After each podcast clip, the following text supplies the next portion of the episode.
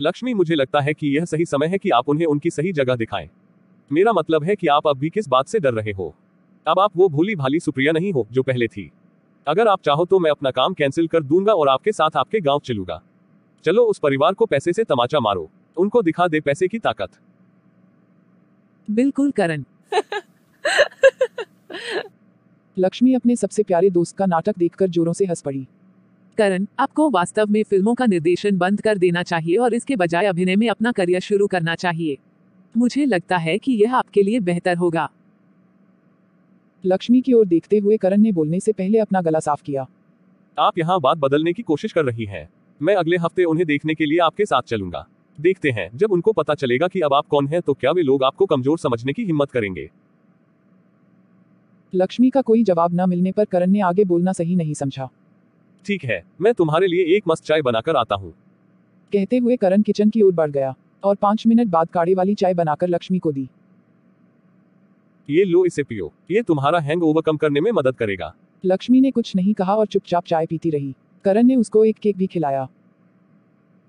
लक्ष्मी ने चाय पीने के साथ साथ अपना फ़ोन चेक किया। क्या बात है कि सुबह से रितिका ने मुझसे संपर्क करने की कोशिश नहीं की। वो क्या है कि मैंने रितिका को कॉल करके बता दिया था कि तुम्हारी तबीयत ठीक नहीं है और तुम थोड़ी देर से ऑफ़िस आओगी। लक्ष्मी ने अपनी गर्दन ओके कहते हुए हिलाई। लक्ष्मी आपको वास्तव में इस तरह शराब पीना बंद कर देना चाहिए। आप किस्मत वाली हैं कि मैंने आज आपसे मिलने का फैसला किया है। नहीं तो कोई और आपकी इस नशे की हालत में देखभाल नहीं करेगा। धन्यवाद करण। लक्ष्मी ने करण की ओर देखते हुए मुस्कुराकर कहा मुझे इस तरह मुस्कुराहट देना बंद करो। मैं तुम्हारे लिए कुछ नाश्ता बनाता हूँ। लक्ष्मी के चेहरे की मुस्कुराहट गायब होने से पहले उसने देखा कि करण वहाँ से जा चुका है। लक्ष्मी ने अपना माथा पकड़ लिया। करण सही कह रहे थे।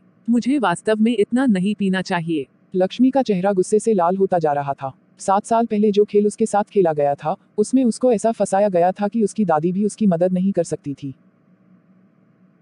हालाँकि सालों बाद सुप्रिया को एहसास हुआ कि सिंह परिवार में उसे प्यार करने वाले एकमात्र व्यक्ति से नफरत करने के लिए वह कितनी मूर्ख थी। उसने जो किया उसके लिए उसे बहुत शर्मिंदगी महसूस हुई। उसने पहले उसे माफ़ी मांगने के लिए बुलाने पर भी विचार नहीं किया था। अब वह केवल पछता सकती थी और चाहती थी कि उसकी दादी उसे माफ़ कर दे। फिर उसने सात साल पहले घटी घटनाओं के बारे में सोचा। सिंह परिवार की बड़ी बेटी के रूप में, सुप्रिया का जीवन वैसा नहीं था जिसकी सभी को उम्मीद थी। उसकी सौतेली माँ, रेणुका ने कभी भी सुप्रिया को अपने कौशल और प्रतिभा को बढ़ाने की अनुमति नहीं दी। चूँकि सुप्रिया एक कमज़ोर लड़की थी, इसलिए उसने उसकी देखभाल करने के बहाने उसे परिवार के किसी भी फ़ंक्शन में शामिल होने से मना कर दिया था। सभी ने उसकी सौतेली माँ की उस दयालुता की सराहना की। बेशक, सुप्रिया भी उस समय मूर्ख थी और उसने सोचा था कि उसकी सौतेली माँ वास्तव में उसकी देखभाल करती है। बड़ी होने के साथ ही उसकी मुलाकात अभय प्रताप सिंह से हुई। अभय एक अन्य बड़े परिवार का बड़ा बेटा था। अभय और सुप्रिया के परिवारों के पुराने संबंध थे। इस वजह से अभय के दादा ठाकुर भानु प्रताप अपने पोते और विक्रम सिंह की पोती की शादी कराने का वादा किया।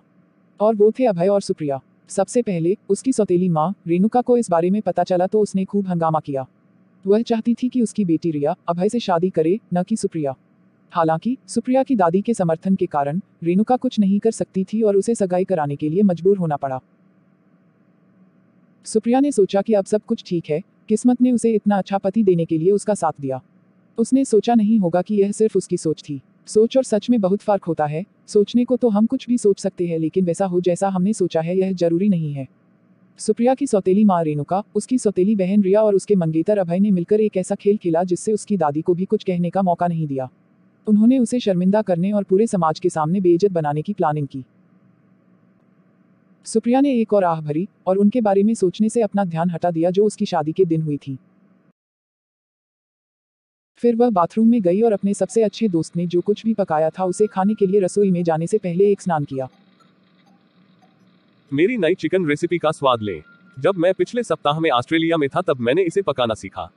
लक्ष्मी मैं एक व्यक्ति से मिला जो वास्तव में स्मार्ट दिखता है। मैं उससे आपका परिचय कराना चाहता हूँ। मुझे लगता है कि आप दोनों एक दूसरे को पसंद करेंगे। करण ने अपनी बातें जारी रखी। उसने लक्ष्मी को अपनी ऑस्ट्रेलिया यात्रा के बारे में सब कुछ बताना शुरू कर दिया। लक्ष्मी ने अपना सिर हिलाया और चुपचाप अपने दोस्त की बात सुन रही थी। वह पहले से ही करण की बकबक की आदि थी। मैं कंपनी के काम के लिए अगले हफ़्ते दिल्ली जाने की सोच रहा था जिस पर मैं काम कर रहा हूँ। आपका गाँव भी पास ही पड़ता है क्या आप मेरे साथ आना चाहती हैं ताकि हम वसीयत को सुलझा सकें और आप आगे बढ़ सकें? करण ने पूछा उसके चेहरे पर चिंता थी। वह जानता था कि उसके परिवार ने एक बार फिर उसके सबसे अच्छे दोस्त को डिप्रेशन में ला दिया है और यही एकमात्र तरीका था जिससे वह उसकी मदद करने के बारे में सोच सकता था। ठीक है करण। लक्ष्मी ने उत्तर दिया। हालाँकि वह सिंह परिवार को नहीं देखना चाहती थी लेकिन वह अपनी दादी को आखिरी बार देखना चाहती थी। सच में? करण ने उत्साहित होते हुए पूछा साथ ही मुझे उस कंपनी की देखभाल करने की ज़रूरत है जिसे हमने अभी ओवरटेक किया है। आपका मतलब हिमांशु खन्ना की कंपनी? करण हंसा मुझे हमेशा से पता था कि उस गधे से शादी करने के पीछे आपका कोई छिपा हुआ एजेंडा है। लक्ष्मी ने केवल अपने शब्दों को सिकोड़ लिया। निर्वाण परिवार के प्रभाव के कारण हिमांशु उससे शादी करना चाहता था। उसने सोचा कि निर्वाण परिवार की उत्तराधिकारी से शादी करके वह अपनी सहायक कंपनियों को बचाने में सक्षम होगा। क्या हिमांशु ने कभी सोचा था कि लक्ष्मी इस उम्र में एक टाइकून बन सकती है?